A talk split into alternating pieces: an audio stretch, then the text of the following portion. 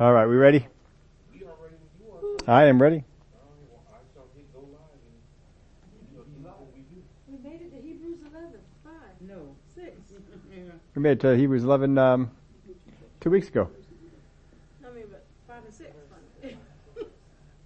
I was thinking of taking on seven, but I bailed out on, on that one. I bailed out on that. Said, No, no, no. We're we're, we're going to be content with five and six here right now, because there's no way we're taking on all of Noah in one week along with Enoch. So we'll just uh, we'll do the one. And I pulled out some stuff from the book of Enoch that'll be some fun. all right, Father, we thank you for a good night to be together, fellowship together to keep ourselves sharp.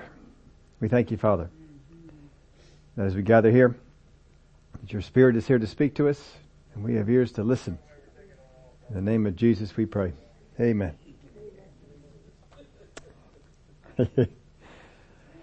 All right, last week we looked at Cain and Abel, that Abel's sacrifice was superior Scriptures read it this way, by faith Abel offered to God a more excellent sacrifice than Cain, through which he obtained witness that he was righteous. That word there for witness, by the way, comes from the Greek word we get the word martyr from. God testifying of his gifts, and through it, he being dead still speaks. So even though Abel had gone on, what he did still continues to speak. So the comparison was between Abel and Cain, and with Abel, he did what God said, Cain, he did what he wanted. And that's still the problem we have with a lot of people. We're not doing what God said, we're doing what we want. I don't want to do it that way. I want to do it this way. I don't think it, it should be done that way. I think it ought to be done this way. What we think makes no difference. If God says to do it a certain way, that's the way we got to go about and, and do it. I heard, um, one person made a, a note on this and that's something I really had thought about too much and was not able to give it too much time, but I'll throw it out here for you if you want to give it some time on your own. The name for Cain, or the, uh, the name Cain means acquired. The name for Abel, the name Abel means disillusioned.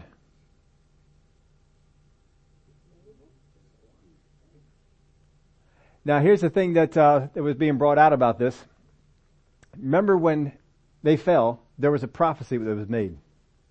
And that prophecy was that the seed of the woman would crush the serpent's head. So in the minds of Adam and Eve, they are expecting the seed of the woman to do something. Who is the first seed? Cain. That they could have, and I don't know this, I, again, I didn't put a whole lot of thought into this, I just heard it and thought, well, I'm going to work on that a little bit, but I didn't get to do that. Um, they felt, they may have felt that they had acquired Messiah. And then when Abel came around, they may have determined that he was not, and they may have become disillusioned. I guess maybe Cain did not show Messiah qualities at a very young age. no, this is not the Messiah. just, no. They saw some things in him and he was not one that was out to please God. So anyway, that's just something to, to think about. I hadn't really seen those, uh, definitions of those names put out there before. But you can ponder them as you would wish. But here we get to verse 5. And again, what we've, what we have done here in the first 10 chapters is we have looked at the superiority of faith to that of the law. And he has shown how through each dispensation that faith has been the primary uh, object of salvation. Each person was saved through faith. That there was no one who was saved by the law. So faith was not something that is new, but faith is something that was continued on. And now he's going to go through and here in Hebrews chapter 11 and he's going to pull out individuals who showed faith. And so he goes all the way back to the beginning with Cain and Abel. That's in the, the, the first group of people. And then he goes from there up to Enoch. And then we're going to go over into Noah. And Noah is going to usher in another dispensation, the time after the flood. But by faith, Enoch was taken away so that he did not see death and was not found because God had taken him. For before he was taken, he had this testimony that he pleased God. Now for most of these patriarchs, there will be listed one thing. For most of them, there's a couple of them that they list uh, several. But for most of them, they pull out one thing out of their life that testifies of their life of faith. It gives, this is the, this is the one thing we can pull out, the big thing that we can pull out that identifies them as a person of faith. For most of the people that he is going to bring out, the thing that identified them is something that had never happened before. It's for most of them. It's not quite all, but it's, but just about all of them, he pulls out something that had never, never happened before. And the first one here that we see with, with Enoch is that he was taken. Up until then, no one had ever been taken from the earth. Now, when we read over the passage in the Old Testament, it seems like God just arbitrarily took him. That God just decided, I'm going to, to rapture you. But look at what he says here. In the beginning, by faith. That means it's not an act of God. Doesn't it? Because if it was an act of God, it wouldn't be by faith. It's just something that God wants to do. When the judgment comes, that's not an act of faith. It's not by faith God judges the world. Our faith is not involved. God says, I'm going to judge it. This is going to happen. God says there's a new, uh, a new earth that's going to come. We're not believing God for a new earth. It's going to happen. Because God said it's going to happen. The rapture. Our faith has nothing to do with the rapture. The rapture's coming. Because God's going to do it. So there are some things that are God's choice. God says, I'm going to do this and it's not by faith. But this one, he starts off by faith. Enoch was taken away so that he did not see death. So this is an act of faith on his part. In order for it to be an act of faith and not an act of God, from what we have learned so far, what parts do we need to see in this? First off, God must have said something because the only way that Abel's sacrifice was superior to Cain's was because God said what a sacrifice should be. And Abel listened to that, Cain did not. That's what made his superior. And Abraham and all the, and Noah, we, we already know ahead of time, you know, Noah's in here. Noah heard from God. What did he hear from God? Build an ark and going to flood the earth. There never been a flood before that, that they had seen. There had been one before that, but they had never seen a flood. He says it's going to rain. They'd never seen rain. Be a first time for that. So a lot of these things were, were first, God must have said something to Enoch in order for Enoch to say, all right, I will believe that and bring that about. Because in order to be by faith, you have to hear from God, mix faith with it, and then receive it. That's what it means to be, be by faith. So by faith, Enoch was taken away so that he did not see death. So this thing will be an action of faith, an action that would give a testimony to the world then and future. Just like Abel's gave a testimony to the world that was there then, and to those who would come afterwards. So even after he was dead, it would still testify the same thing for Enoch.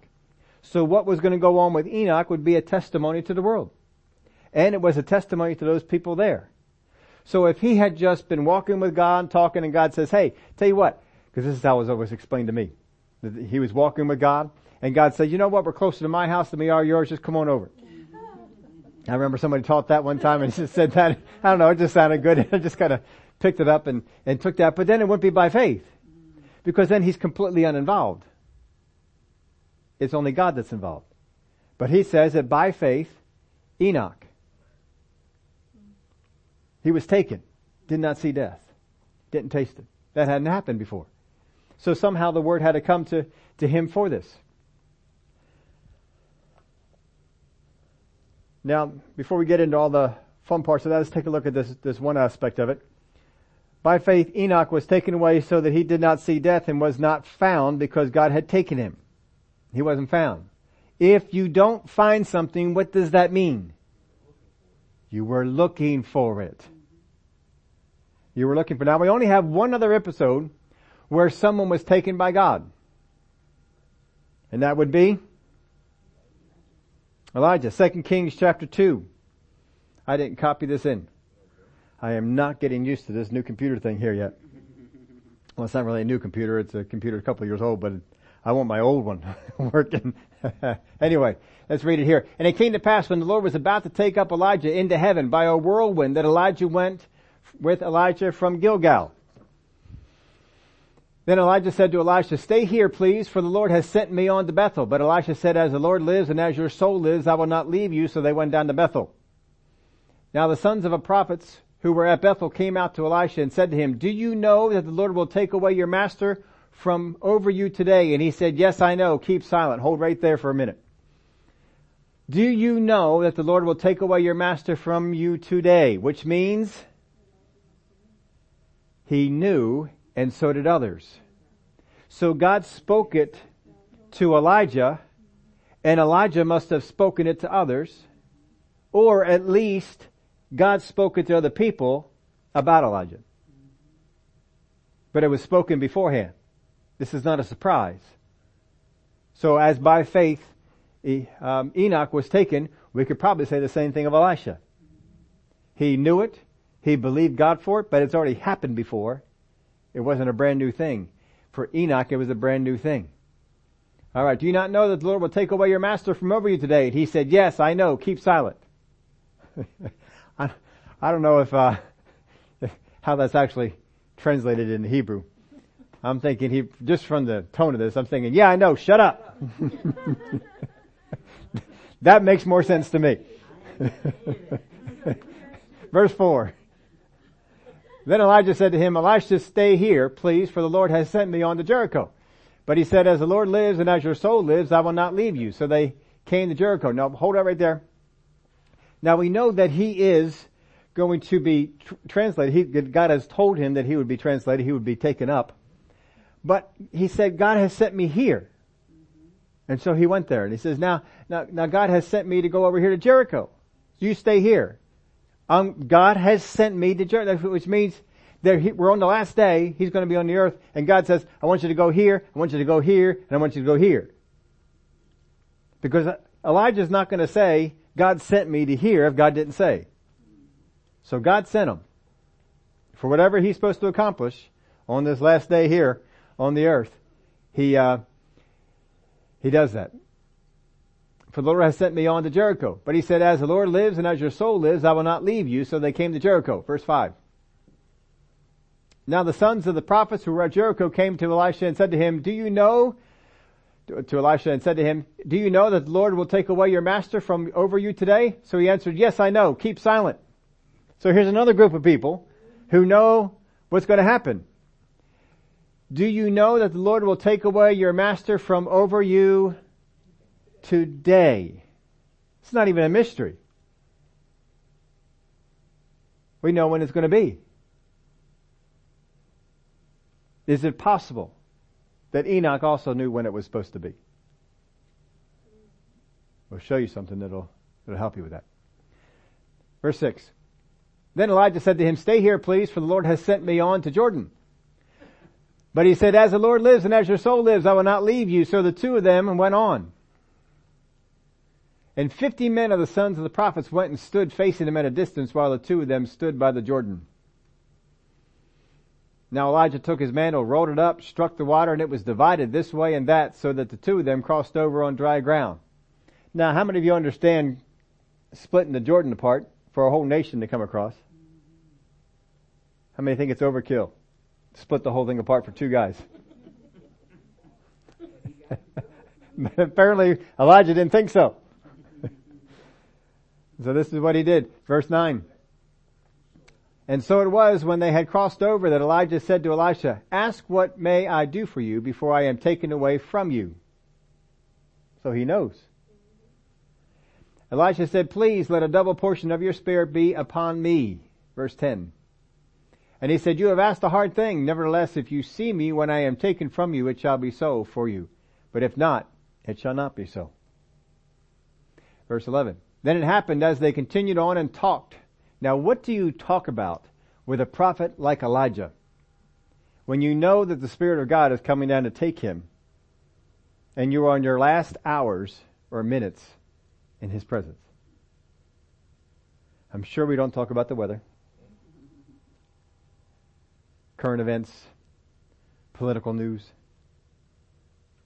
What do you talk about with a man of God? Hmm. It's one of those things when I get to heaven, I want to run the videotape. I want to go back to that day. What were they talking about? Then it happened as they continued on and talked that suddenly a chariot of fire appeared with horses of fire and separated the two of them. And Elijah went up by a whirlwind into heaven. And Elisha saw it. And he cried out, My father, my father, the chariot of Israel and its horsemen. And so he saw him no more. And he took hold of his own clothes and tore them into two pieces. He also took up the mantle of Elijah that had fallen from him and went back and stood by the bank of the Jordan. Then he took the mantle of Elijah that had fallen from him and struck the water and said, Where is the Lord God of Elijah? And when he had struck the water, it was divided this way and that, and Elisha crossed over. Now when the sons of the prophets who were from Jericho saw him, they said, The spirit of Elijah rests on Elisha. And they came to meet him and bowed to the ground before him. Then they said to him, Look now, there are fifty strong men with your servants. Please let them go and search for your master, lest perhaps the Spirit of the Lord has taken him up and cast him up upon some mountain or into some valley. And he said, You shall not send anyone. But when they urged him till he was ashamed, he said, Send them. Therefore they sent fifty men, and they searched for three days, but did not find him. And when they came back to him, for he had stayed in Jericho, he said to them, Did I not say to you, do not go? So they searched for Elijah, and they what? They didn't find him. And as it was in the days of Enoch, and so it was in the days of Elijah, that when he was taken, apparently men went out to try and find him. But as it was with the days of Elijah, apparently other people heard that this would happen. And some people decided not to believe it and to go out to search. Some uh, interesting similarities between that. Now, up until this time, no one had ever been taken away by God. So, for God to say He was going to do this, this is uh, this is quite a thing.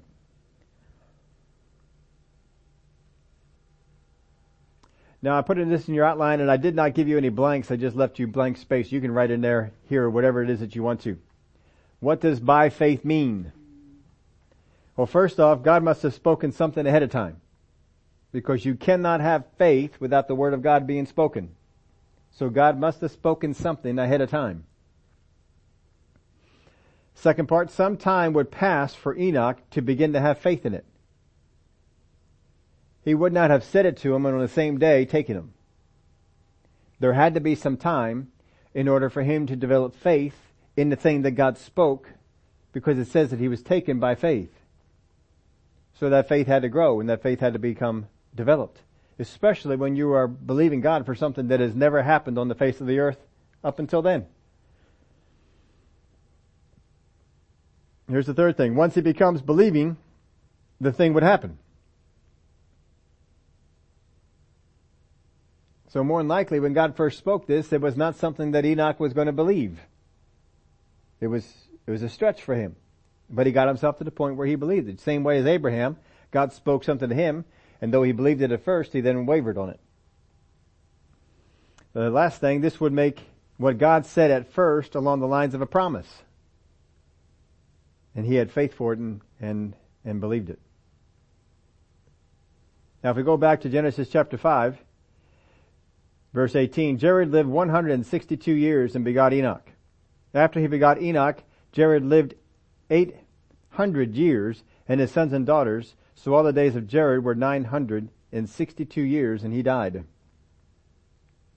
Enoch lived 65 years and begot Methuselah. 65 year old dad. After he begot Methuselah, Enoch walked with God 300 years and had sons and daughters. Now I've heard people teach from this that for the first 65 years of Enoch's life, he was not saved. Because it says that after he begot Methuselah, Enoch walked with God for 300 years. I don't believe that. I don't think that's true, and I think that takes away from what happened here. Because you all know by now the name Methuselah means something. It will come when he is gone. It was a prophetic name, which means God had spoken something to Enoch, he believed it, and named a son after it.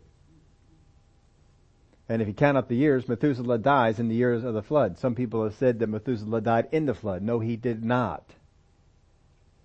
He died in the year of the flood.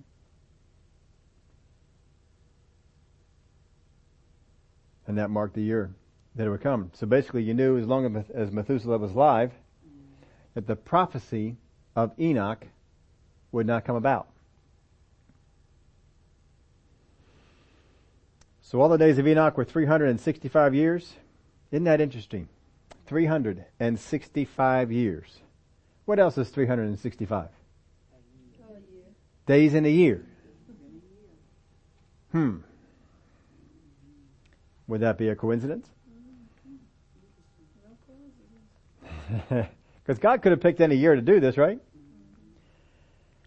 And Enoch walked with God and was not, for God took him. Now in Luke 3.37, we have him listed in the genealogies of Jesus. But beside that, we also have him mentioned in Jude. Of course, there's only one chapter in Jude, verse 14.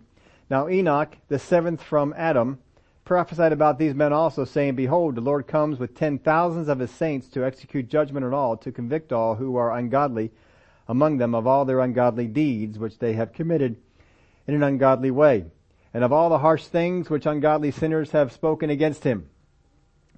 This is Jude quoting a prophecy. This particular prophecy is only the second prophecy written. The first prophecy written is in the book of Genesis. The first prophecy recorded in the Word of God is that the seed of the woman would crush the head of the serpent.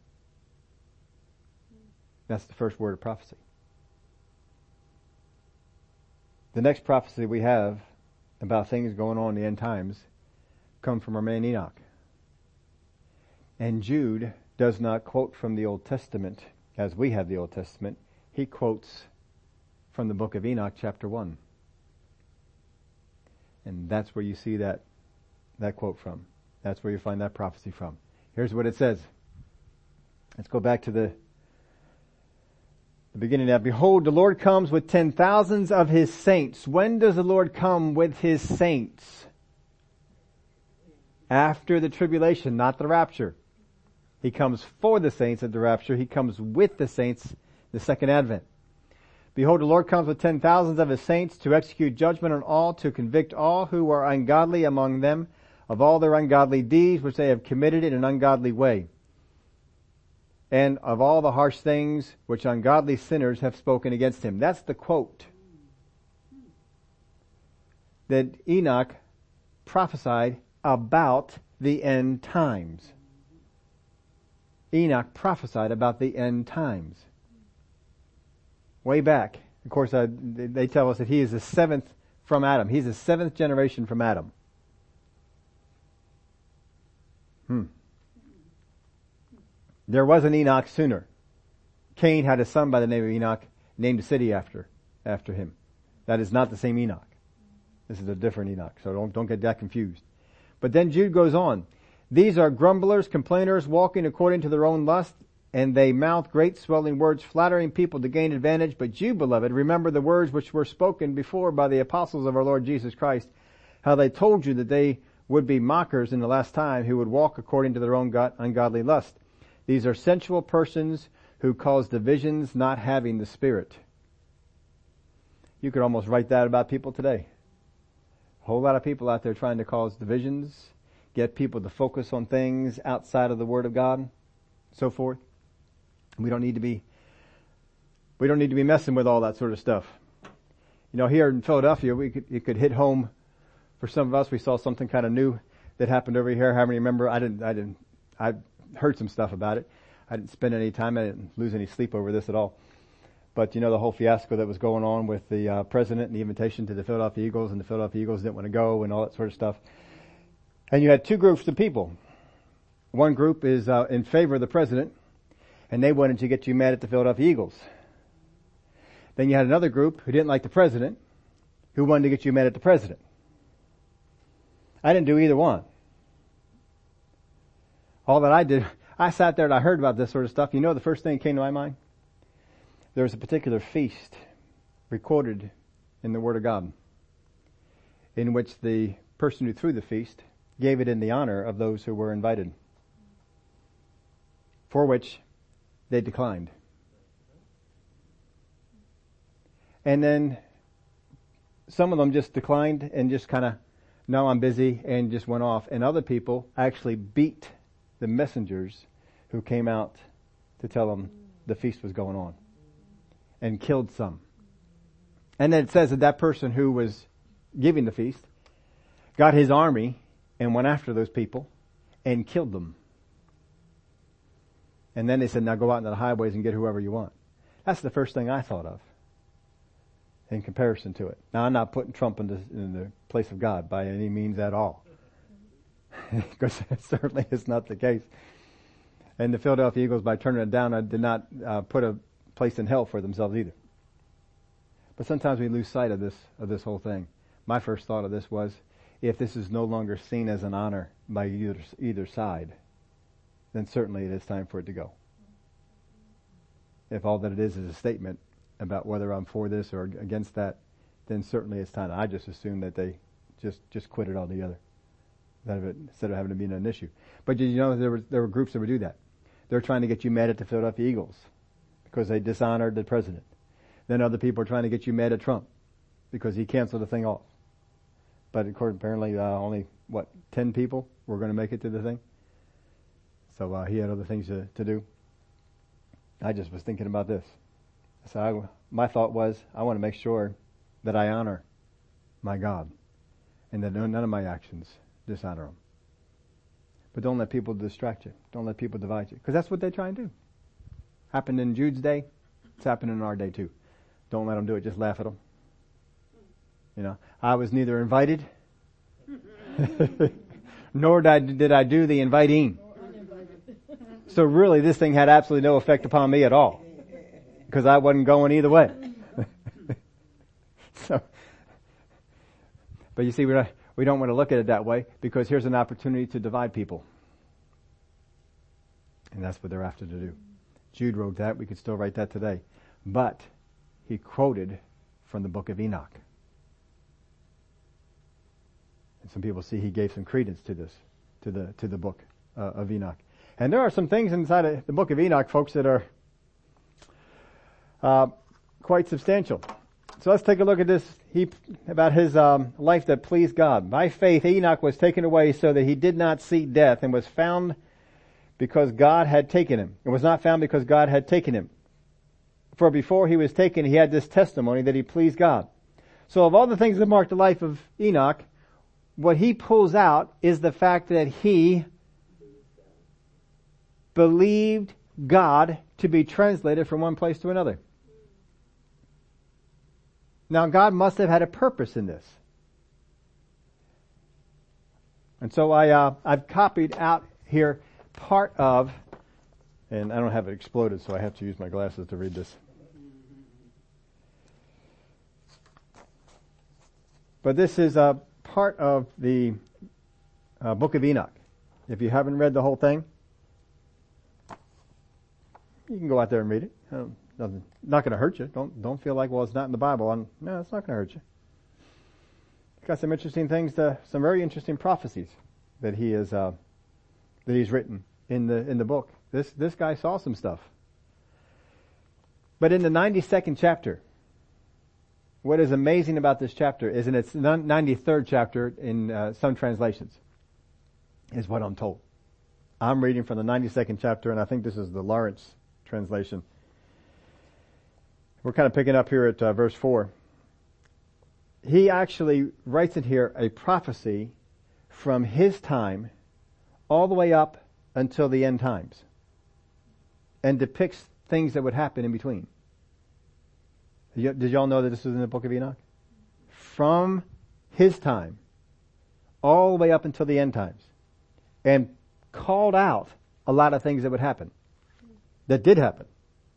So here's a, here's the verse four. I have been born the seventh of the first week. He divided this thing into, I believe it's ten weeks. Ten weeks. And the person who wrote this article, he, he put a time frame on each of these, uh, each of these, uh, weeks. I don't necessarily see the time frame, so I left all that of it out. Um, it just got into some some weird stuff, and I don't see, according to his thing, each week was exactly the same period of time, and I don't necessarily see that it has to be that way. I could see each week being a different period of time. But he puts it this way, I have been born the seventh of the first week, which would mean the end of the first week is his, his birth. Towards the end of the first week is his birth. While judgment and righteousness wait with patience. Huh. While judgment and righteousness wait with patience. Judgment is building up for the earth. What happens after the life of Enoch? Judgment is poured out in the form of the flood. In the second week, great wickedness shall arise, and fraud shall spring forth. In that week the end of the first shall take place, in which mankind shall be safe. The end of the first shall take place, in which mankind shall be safe. Verse 5, in contrast to the first week of righteousness, the second describes a world in which wickedness and fraud arise. Wickedness and fraud are seen as a, arising. Here's the, the rest of the of this five and six. Therein the first consummation will take place, but therein also a certain man shall be saved.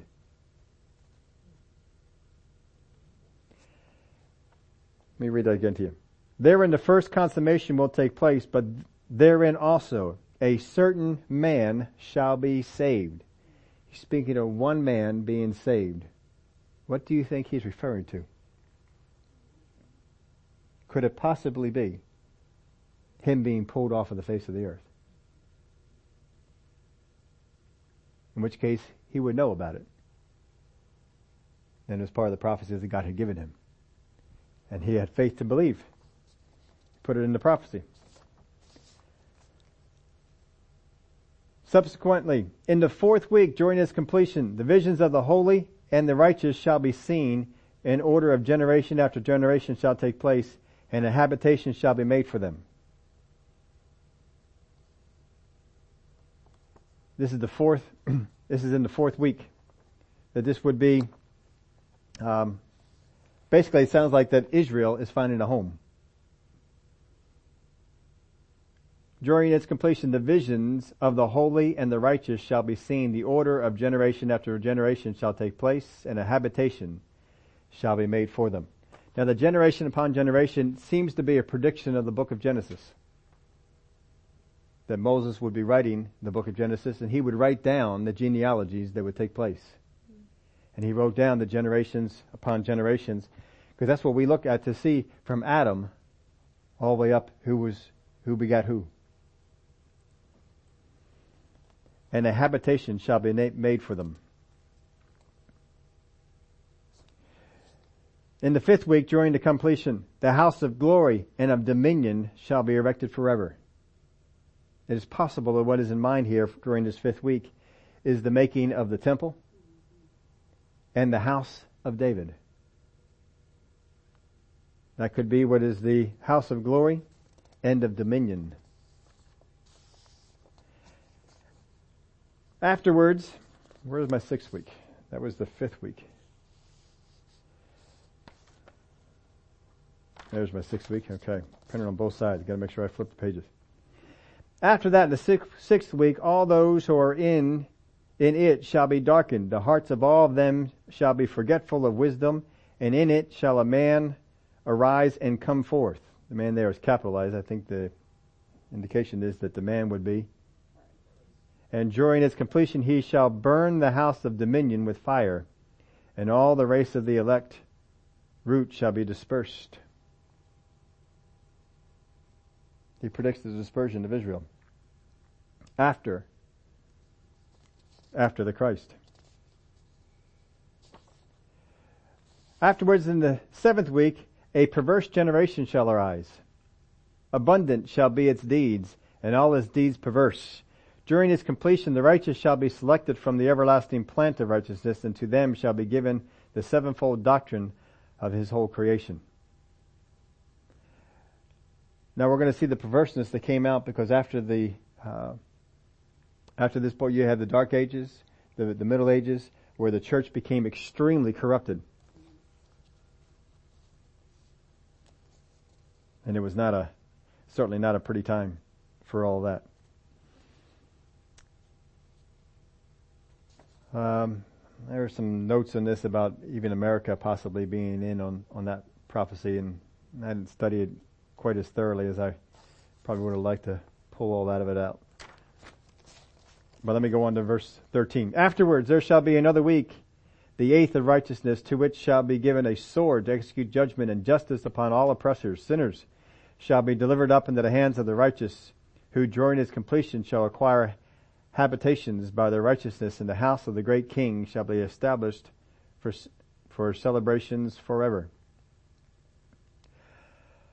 In this, some, some are looking at the possibility that the creation of the United States of America is, is possibly in, in there because of the way that we furthered the, the gospel and, and, uh, took that out. But I think a little more of that is a little more cryptic for me. And I was more focused on the beginning part of it here than the, the last part. Sinners shall be delivered up into the hands of the righteous.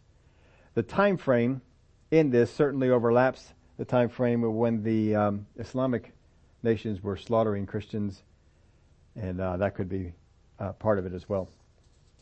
Verse, uh, go on to the next part. After this, in the ninth week, shall the judgment of righteousness be revealed to the whole world. Every work of the ungodly shall disappear from the whole earth. The world shall be marked for destruction, and all men shall be on the watch for the path of integrity.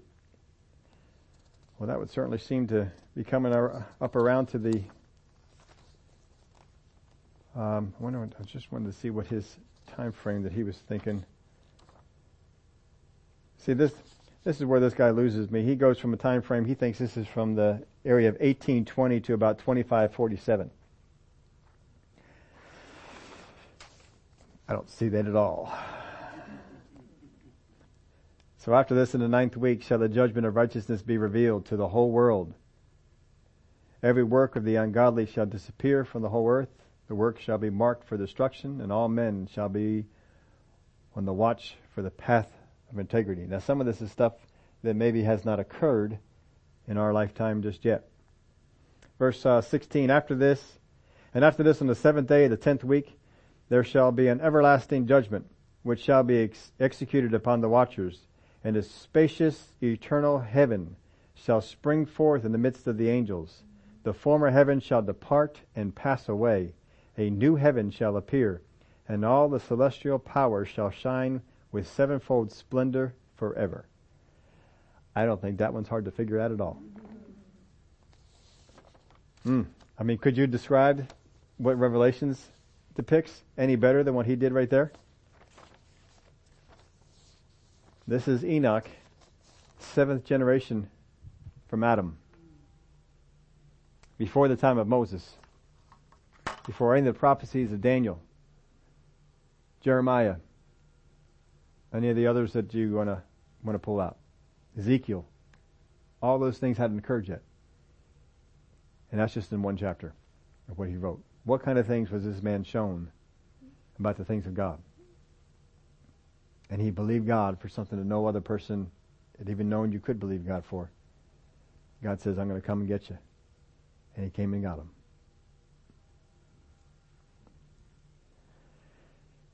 By faith, Enoch was taken away so that he did not see death. He wrote about it, apparently, in the 92nd chapter of the book. I didn't even look up how many, how many chapters are there in the book of Enoch. Do we have an idea on that? If Stephen King is on, he'll, he'll know. He'll tell me. Is he on? All right, Stephen, I'm asking you a question here. Let me know if you know how many chapters are in that uh, in the book of Enoch. He's going to get the cliff notes. All right. Well, if you find out, let us know because this is just the 92nd uh, chapter of Enoch, and there's more what the the guy wrote. So these are things that marked the life of Enoch. There was a book of prophecies. There was the future of, of man in Enoch chapter 92. The naming of his son Methuselah. Is that not an act of faith? For all those years, what's your name? My name is Methuselah. Why is your name that? Because my father saw a vision that the earth was going to be destroyed by a flood and said that it would happen in the year that I died. He didn't just go around saying my name is Methuselah because his father for 300 years had told him why his name was Methuselah and what would happen because Enoch preached the word of God in his day with boldness. He had strong boldness for the things of God. 105. Thank you, Stephen. What's that? You looked it up? Oh, I thought you were reading off of Facebook. All right. Thank you, Daryl. 105. So uh, after 92, there's still more to, more to come. But this, this, this man heard some incredible things from God and he preached it to the people of his day. So when you think about what was going on in the days of Noah, Noah was not the only preacher. Enoch was out there and preached with boldness and heard things from God that people would not hear again for centuries. And wrote them down, named his son. He was so convinced that what he heard from God was going to happen. He named his son as a mark of that prophecy. And it was not going to happen for almost a thousand years because of the grace of God extended that for so long. He was the oldest living man as a testimony to the grace of God. God waited even longer than most men's lifetime for them to straighten themselves out. Now I'm not saying they had to get themselves straightened out so they can get on the ark. They had to get themselves straightened out so they can get saved. Because the only ones that were allowed on the ark were the people whose generations were perfect, mm-hmm. not the people whose lives were perfect. So that was the last thing. Preach with boldness the truth of God. Of all those things, the one that he pulls out is that he believed God to be translated. Hmm. That's, that's the one of all of them. So before he was taken, faith characterizes, before he was taken, faith characterizes our life here, not after we go on. We got to make sure that faith is a characteristic of our life. Because after we go on, there's no faith. We see it. The faith comes when we don't see it. But I hear from God, this is what God said is going to happen. This is what God says He's going to do. And here's Enoch writing about end times. A new heaven and a new earth. Wow, that just astounds me that he was, he was writing about those things almost word for word what John saw in Revelation. So Enoch would hear what God would say, believe it, and even though it was about things he had never seen, never seen happen, never heard of happening, he believed God for it. And it got to be so much to that point that he could see things that were happening way out in the future and speak of them as if they had already happened. This is, this is so. It's not going to happen for a long time. And he laid, I just think it's amazing. In one prophecy, lays out the history that would be mankind. That's how in touch God was with what was going to happen. Then we get on to verse 6. But without faith, it is impossible to please Him. Remember at the end of our verse 5. For before He was taken, He had this testimony that He pleased God. But without faith, it is impossible to please Him. For he who comes to God must believe that he is and that he is a rewarder of those who diligently seek him. This is not saving faith. This is not faith for salvation. Because according to the, according to the word, Romans chapter 12 verse 3, For I say through the grace given to me, to everyone who is among you, not to think of himself more highly than he ought to think, but to think soberly, as God has dealt to each one a measure of faith. That's a measure of faith that God gave. You get saved by the measure of faith that God gave. But after that, after you get saved, what are you doing with faith from that point on? That is what pleases God. It's not the faith for salvation. It's the faith that comes after that. That's what Enoch did. Enoch had a testimony that he pleased God. And so did these other guys that he's getting into. They all had testimony that they pleased God. Because they took, once they got, once they got saved and believed God for, for salvation, then they went on from that. And they believed God for the things that he spoke. And they did it in such a way that it was a testimony to the people that were around them. And because of the testimony was of the people that was around them, it stayed a testimony for people that would come later.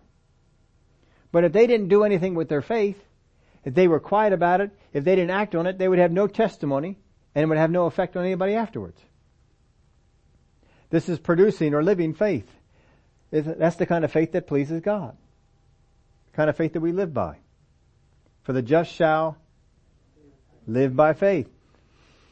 It is what we do after we get born again that pleases God. Now that word there, impossible. It is impossible to please God. We means weak, powerless, unable to be done. If you do not have faith to believe the things that God says after you get born again, that when God speaks something, that you have faith in it, that you believe it, if you do not do those things, it is impossible to be pleasing to Him. Because Enoch had this testimony that he was pleasing to God. That was his testimony among the people. It was his testimony during his lifetime. But without faith, he says, it is impossible to please him. For he who comes to God must believe that he is. I've heard, uh, you know, people teach on this, taught me about it. You can't make people believe that God exists. Sometimes we think it's our job. I have to get them to believe God exists. No, you can't people are going to come to God, they got to believe that God exists. If they don't want to believe that God exists, it's not up to you to prove it. Just relax. You're not here to prove it. Jesus didn't try and live that way. If you're going to come to Him, you had to believe that God exists and that He sent His Son. And if you're not going to believe that, well, I'm off to someone else. He didn't mess around with people who were going to be like that. He went on to somebody else. Because there's other people who came to him and they said, I believe. Jesus, son of David. What are they saying? You're the Messiah. We believe. He who comes to God must believe that he is and that he is a rewarder of those who diligently seek him. You see, the, the enemy wants us to believe that God is not a rewarder, but God goes about to seek whom he may destroy. Why did this bad thing happen to me? Well, I guess I must have sinned. God's getting me. God's not pleased with something that I did, so this is happening. Well, that tornado came through and ripped everything up. Well, God took this one home. Guess he needed him more than I did. See, they don't see God as a rewarder, they see God as a destroyer. And it just like the, the enemy. See, that's how I recognize what the media does today. Because the enemy does the same thing. And he is of, and they are of the father of the devil. I believe that with all, everything in me. Because I see what they're doing. You see, the enemy is a destroyer.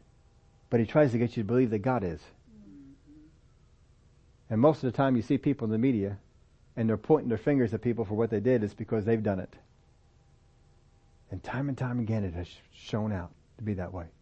That they were covering up their own, their own sins.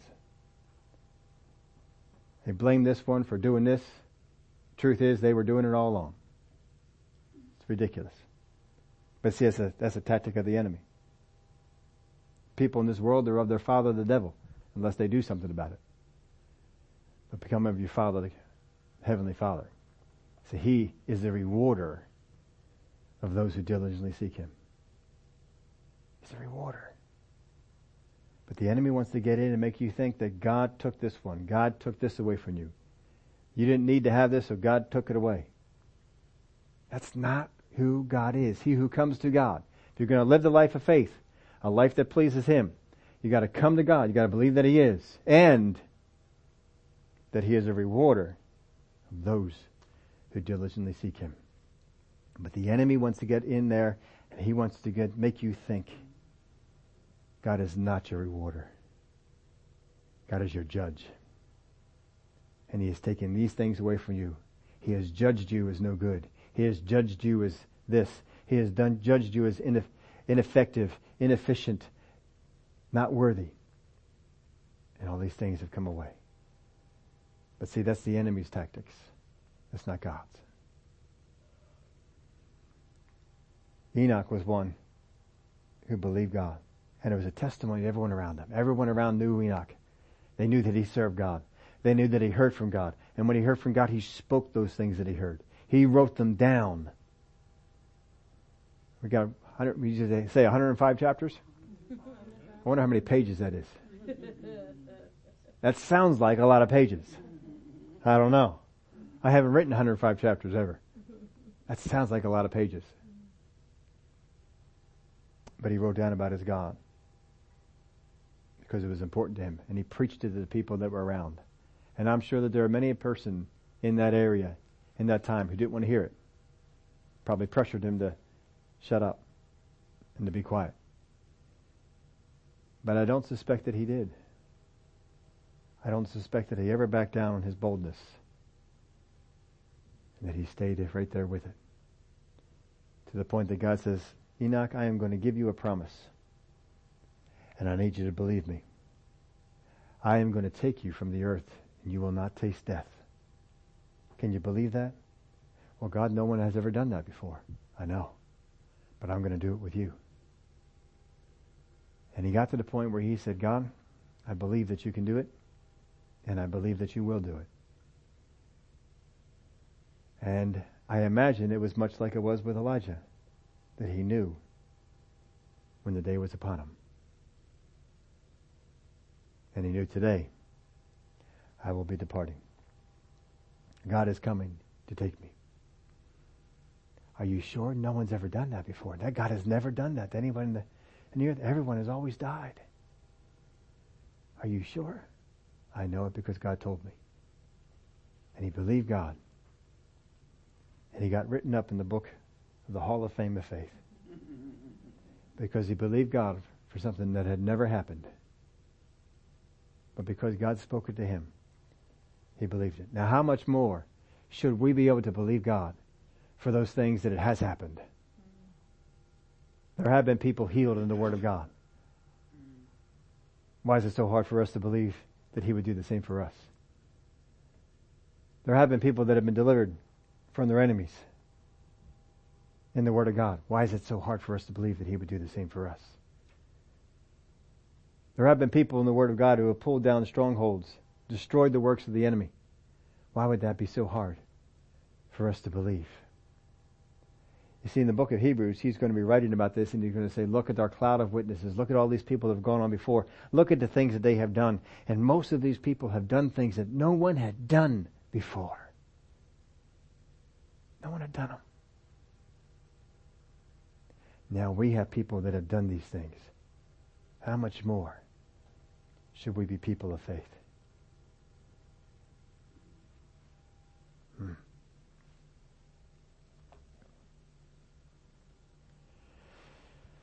A natural person of this world needs to see something from God in order to believe. That's what natural people do. But the heroes of faith believe before seeing and leave a testimony for all. The heroes of faith believe before seeing, and they leave a testimony for all. By his actions of faith, people saw that Enoch was of God. And this pleases, this pleases God. What do our words, what do our actions testify about the God that we serve? Is it a life of faith? Believing God? Or is it a life of doubt, unbelief, worry, fear, anxiety? What are we testifying about God? What is the testimony that we are leaving behind? Because the one that Enoch left behind was astoundingly good. Father, we thank you for the people who have gone on before us, who did things that no one else ever did. Believe God for things that no one else had believed God for. How much easier it is for us to believe God for the things that others already have. Because of those who have gone on before us, we should be even greater men and women of faith.